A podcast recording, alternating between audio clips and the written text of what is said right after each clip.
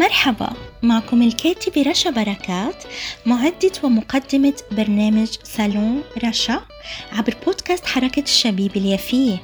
صالون رشا رح يكون صالون مفتوح لكل أنواع العناوين المحلية والعالمية واللي أكيد بتفيدنا. اسمعونا على منصات التواصل الاجتماعي والتطبيقات Spotify Podbean Google وابل وطبعا على الفيسبوك بصفحتي. بودكاست حركة الشبيب اليافية وحركة الشبيب اليافية سالون رشا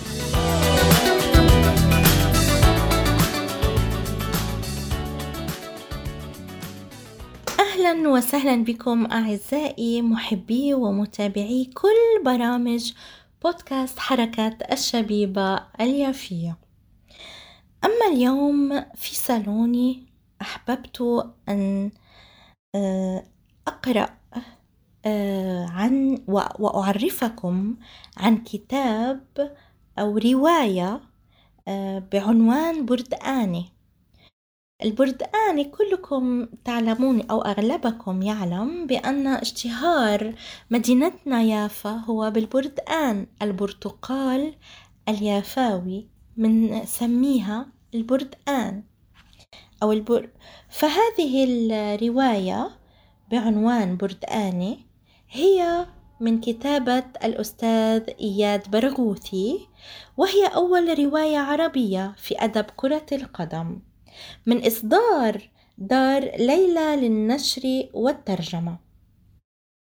آه لن آه يعني لن أتحدث عن السيرة الذاتية للكاتب لأنني قررت أن أستضيفه في حلقة أخرى آه إن شاء الله. فهو الكاتب إياد برغوثي وهو مترجم أيضا ومحرر أدبي من مواليد الناصرة. آه لن أكمل عنه لكي أفسح له المجال في أن يتحدث هو عن ذاته. آه طبعا هو كذلك لديه يعني وهو وزوجته يملكان دار ليلى للنشر والترجمة في عكا. عندما قرأت هذه الرواية وهي كما ذكرت في السابق أنها أول رواية عربية في أدب كرة القدم عندما قرأتها أثرت بي بشدة. يعني فيها من ملامح الرواية والسرد الروائي وكذلك فيها بعض من الحقائق والتاريخ و يعني طبعا الفلسطيني. وكذلك فيها أمور واقعية حقيقية. س في هذه الحلقة قررت أن أقرأ مختارات اخترتها لكم بعد أن قرأت الكتاب أو الرواية. أحببت أن أختار لكم مختارات منها وأقرأها وأعقب عليها ويعني أناقشها معكم. في الصفحة رقم 29 آه وكما جزأها الكاتب يعني فندها كرقم خمسة رقمها ترقيم خمسة بتاريخ الخميس 19 تموز 1945 يافا. يقول أو يكتب وصل فايز وفايز هو هنا في الرواية هو البطل. هو بطل الرواية آه على أساسه يعني تم سرد سردها. آه وهو فايز هو اللاعب البطل في كرة القدم طبعا الفلسطيني العكاوي. إذا يكتب الكاتب وصل فايز إلى ميدان الساعة. ميدان الساعة طبعا تعلمون أين. ميدان الساعة هو عنا في مدينتي في يافا قبل موعد الاجتماع بساعتين. هو يفضل الانتظار على التأخر. ودقة سفريات العلمين تساعده على ذلك. كل شيء محسوب على الإبرة. عند هذه الشركة السحرية التي توصلك إلى كل مكان خصوصا من هنا. باصاتها وأوتومبيلاتها تقلك إلى بيروت وحيفا ودمشق والقدس والقاهرة وعمان. وتأتي بك من هناك على الموعد وبخط السير الذي تختاره وبتذكرة تحمل رقم المقعد ذهابا وإيابا. ما أريح الحياة وأقرب الأمكنة في زمن الأوتوموبيل؟ سأعقب على هذه الفقرة أو التي اخترتها عن قصد طبعا. آه، بأن هنا يتم ذكر التاريخ أنه في بال 45 يعني 1945 أي ما قبل النكبة. وطبعا آه، لاحظتم عندما تكلم عن الأوتوموبيل تحدث أنه يقلك من إلى عفوا بيروت وحيفا ودمشق والقدس والقاهرة وعمان. إذا في هذه المرحلة قبل تقسيمنا القاهر هذا يعني آه لابد آه أن نسترجع تلك الذاكرة. لابد أن نتحدث على منطقتنا الواحدة التي لطالما كانت مفتوحة فيما بينها. يعني لا حدود في يعني بين بين كل آه، أماكنها.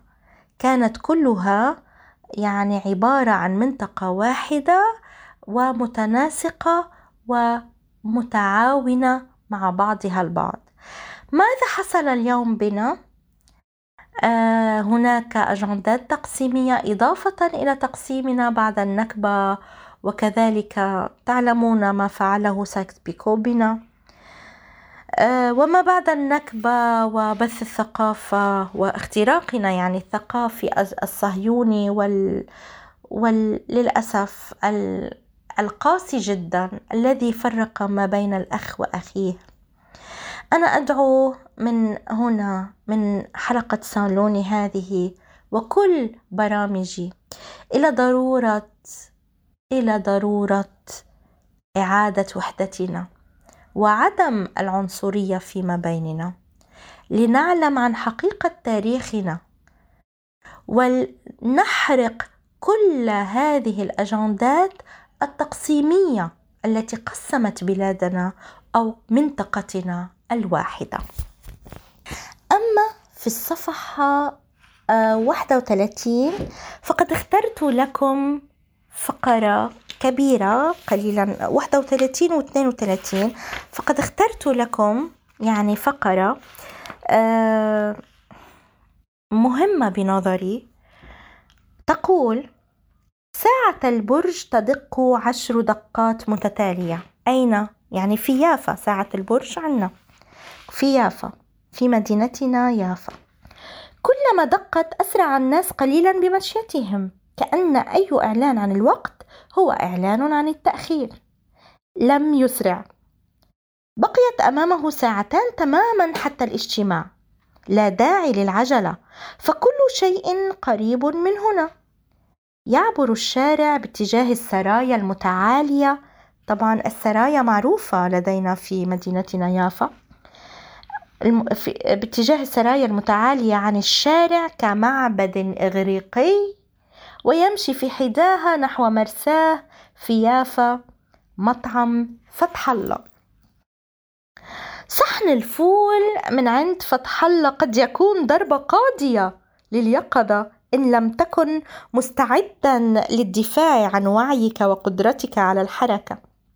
يجب أن تعد خطة لكي تقوم عن كرسيك في اللحظة المناسبة وتمشي وإلا ستكون بحاجة لطلب مساعدة من الجالسين بقربك أو من العمال. خصوصا إذا كان شهيا كهذا الفول الغارق بالزيت وإذا كنت من محبي الفلفل الحار الذي يفتح باب الشهية على مصراعيه لتلتهم بشراهة. من المفضل أن تأكل الفول وانت على مقربة من فرشة ما أو سرير. وإن كنت في بلد غريب اشرب قهوتك وامشي. أما في في فقرة أخرى صفحة 32 هناك مقطع أريد آه، منكم أن يعني آه، تمعنوا به معي. لنغوص به سويا. يقول أو يكتب ريس بحارة بعباءة حريرية يسلم بخشوع على شيخ أزهري عجوز على باب الجامع الكبير. ثلاثة شرطيين إنجليز ومحتجز يلبس الحطة وضابط جدي الملامح يسرعون من القشلاق إلى السرايا. امرأة أنيقة تلبس برنيطة مائلة تخرج من أوتومبيل أسود أغلق المسلك عند سوق البلابسة. هذه يعني سوق البلابسة وغيره والمسجد الكبير وغيره. هذه معالم لدينا في مدينتنا يافا. إذا لنغرق أكثر في الموضوع ونغوص ونقرأ الشرح آه، حول وجود البريطان. ولأكمل معكم خمس نساء منقبات يقطعن شارع السكسك بخطوات طويلة ليدخلن سوق الدير. شارع السكسك أيضا من المعالم الكبيرة في مدينتنا يافا وسوق الدير. إذا عشرة عمال يجلسون القرفصاء ويغلفون كل برتقالة لوحدها. آه نحن يعني كان أهالينا في بيارات البرتقال وتجار البرتقال وغيرهم آه كان عند تصدير برتقالنا إلى الخارج كان يتم تغليف كل حبة برتقال. كان يتم تغليفها. ومن ثم يضعونهم في الصناديق الخشبية وفي السفن ويجوب البحار ليتم تصديرهم إلى الخارج. إذا ويغلفون كل برتقالة لوحدها ويضعونها في صندوق خشبي مختوم. تاجر مال قبان يراجع الحسابات بقلق سجائر ومثلجات حناطير وباصات أولاد حفاة وأحذية سوداء ضجة ومراكب في الميناء. صرخات سوق الدرهلي. كذلك سوق الدرهلي هو من معالم مدينتنا يافا. شارع النزهة وأنا منه. شارع النزهة هذا الشارع الشهير في مدينتنا يافا. عمارة عمارة عفوا عمارة مكاتب الاتحاد الرياضي موعد الاجتماع. واخترت لكم أعزائي المتابعين صفحة 92 إذ حكى لها نجيب عن صديقه الدكتور أنور. هنا نجيب هو أخ ثريا في هذه الرواية. ولكن ما يهمني هنا في, المخ... في, في الفقرة التي اخترتها لكم أن نغوص في عمقها ليس في الشخصيات إنما في المعنى ما وراء ما كتب في الواقع ال... الذي نشهده. وسأناقشه معكم لاحقا بعد انتهائي من قراءة الفقرة تلك. حكى لها نجيب عن صديقه الدكتور أنور نوارة عكا وأجمل شبابها وألمعهم قتل أياما قليلة بعد مقتل أبو فايز لأنه ابن الشيخ أسعد الشقيري المحسوب على معسكر المعارضين النشاشيبي. رغم أن أنور كان يخاطر ويخرج في الليالي للجبال والقلاع كي يعالج الثوار الجرحى. كموج الطوفان غطى اغتيال الدكتور أنور على كل شيء وسرعان منس مقتل أبي فايز. يقول لها بدك الصراحة؟ سأل نجيب لثريا ولم ينتظر جوابها. إذ اقترب منها أكثر كي لا تهرب الكلمات من الغرفة بعد كل هاي السنين في الصحافة والعمل السياسي وشو سمعته وشو سمعته وشفته وكتبت عنه بطلت أعرف شو يعني كلمة عميل ولا خيانة. التخوين العشوائي دمرنا يا ثريا مزعنا. وهنا أنا أردت أن أغوص معكم في هذه الناحية. التخوين العشوائي. يعني أنا لدي ملاحظة حول هذا الأمر. أن هناك كثر من يدعون الوطنية. من يزاودون على الوطنيين الحقيقيين. والمزاودة هي هي خيانة. المزاودة تفتح لدينا علامات استفهام. يعني عندما يزاود علينا الآخرين فلنعلم فورا أن هذا المزاود غير شفاف فلندع الثقة فلنحرق الثقة به. آه كذلك أردت أن يعني أو لدي ملاحظة أن ألفت النظر إلى أمر ما. آه، أن هناك تخوين عندما أطراف تخون الأطراف الأخرى والتخوين العشوائي وغيره فهذا يعني على أي أساس الآخر يريد أن يخون غيره ولا يسمعه ولا يستفسر عنه ولا يعرف عنه؟ يعني كذلك هذا خبث أيضا تم بناءه في مجتمعاتنا فعندما تتفرق مجتمعاتنا ويتم بث روح الكراهية بها هذا أيضا لتفتيتنا لتفتيت مجتمعاتنا وبالتالي كل هذا الأمر مدروس. حتى من الذين يدعون الوطنية ويخونون الآخرين فهذا أيضا مدروس لديهم. يعني هم يعني غير مؤهلين ليستلموا أي أمر فيه. مزايا وطنية. لأكمل الفقرة لأنها مهمة بنظري وبرأيي أه التخوين العشوائي دمرنا. يا ثريا مزعنا. كأنه ما كفانا بطش الإنجليز ولقم الصهاينة. رحنا بطشنا بأنفسنا. حولوا الصراع لحسين نشاشيبي ومجلسيين معارضين. خليني أسألك مين بحدد مين هو العميل ومين هو الوطني؟ حامل السلاح؟ صاحب الصوت الأعلى؟ مين بزاود أكتر ولا بعمل حسابات الربح والخسارة؟ مين بجبر الجرايد إنها تنشر؟ شو بده عشان ينفخ مين بده ويشوه سمعة مين بده؟ لم تتوقف ثريا عن الحركة. وبينما كانت تفتح الجوارير وتفتش عن كل هدية منه قد تكون قد اختفت خلف ذكرى جميلة. سألته ليش قتلوه الثوار هو تحديدا؟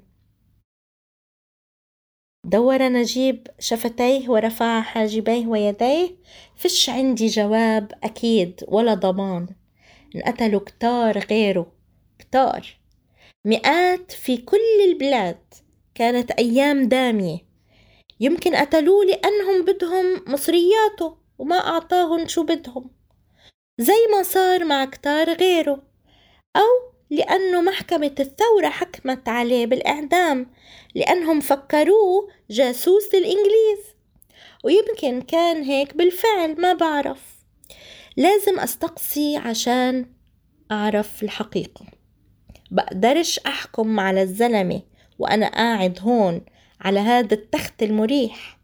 اللي بعرفه يا ثريا هو إنه في ثوار صادقين قدموا حياتهم وحريتهم وبيوتهم عشان القضية. وفي ناس ركبوا على الموجة على موجة الثورة وسرقوا حياة وحرية وبيوت أبناء شعبهم. حملوا السلاح وبدل ما يقاتلوا المستعمر أرهبوا الناس ليسيطروا وينتقموا ويسرقوا. كمان في عملاء أنذال وجشعين باعوا بلدهم وأهلهم وأرضهم بثمن رخيص أو غالي. وفي عملاء انضحك عليهم وكانوا جاهلين أو نفسهم ضعيفة وسيطر عليهم الخوف. إذا وكذا وكذا وكذا. أردت أن أوصل لكم هذه الفقرة لأنها مهمة جدا. برأيي. التخوين والعمالة وبث روح الكراهية والإشاعات المغرضة وعدم التبيان تبياننا من الحقائق. ويعني كل من قال لنا أو شوه بأحد نحن فورا لا نتبين من الحقيقة. علينا أن نتبين الحقائق وأن نصبر ولا نظلم أحد وكذلك أن لا نخون آه، أهالينا وكذلك أن آه، أن نصبر على بعضنا البعض وكل مزاود أن نعلم يعني في قرارة نفسنا أن كل مزاود هو خداع. وهو غشاش وهو يريد لا يريد أن يزاود علينا فقط بالكلام إنما لديه مأرب ما فلنفقد الثقة به. أعزائي المتابعين وفي ختام حلقتي لليوم في سالوني سالون رشا عبر أثير بودكاست حركة الشبيبة اليافية الذي يبث من مدينة يافا. آه هناك فقرة مهمة جدا أريد أن أقرأها لكم وهي يعني حقيقية مئة بالمئة كتبها الكاتب بعد انتهائه من الرواية.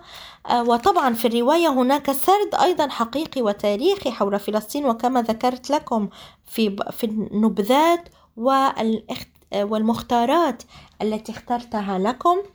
ولكن وبعد ذكري أيضا للآفات التي تضرب مجتمعنا والتي ضربته في السابق منذ الانتداب البريطاني وحتى نكبتنا وحتى واقعنا اليوم والتي تزداد مع كثرة اختراقنا ثقافيا وسياسيا واجتماعيا. علينا أن نتخلص من تلك الآفات التي تم ذكرها قراءة وملاحظة مني كإضافات. علينا أن نتخلص من تلك الآفات لأنها تفتت مجتمعنا. فعلينا أن نقاوم تلك الآفات لكي نلم شملنا على بعضنا ونتوحد ولكي ننجح ونفوز وننتصر.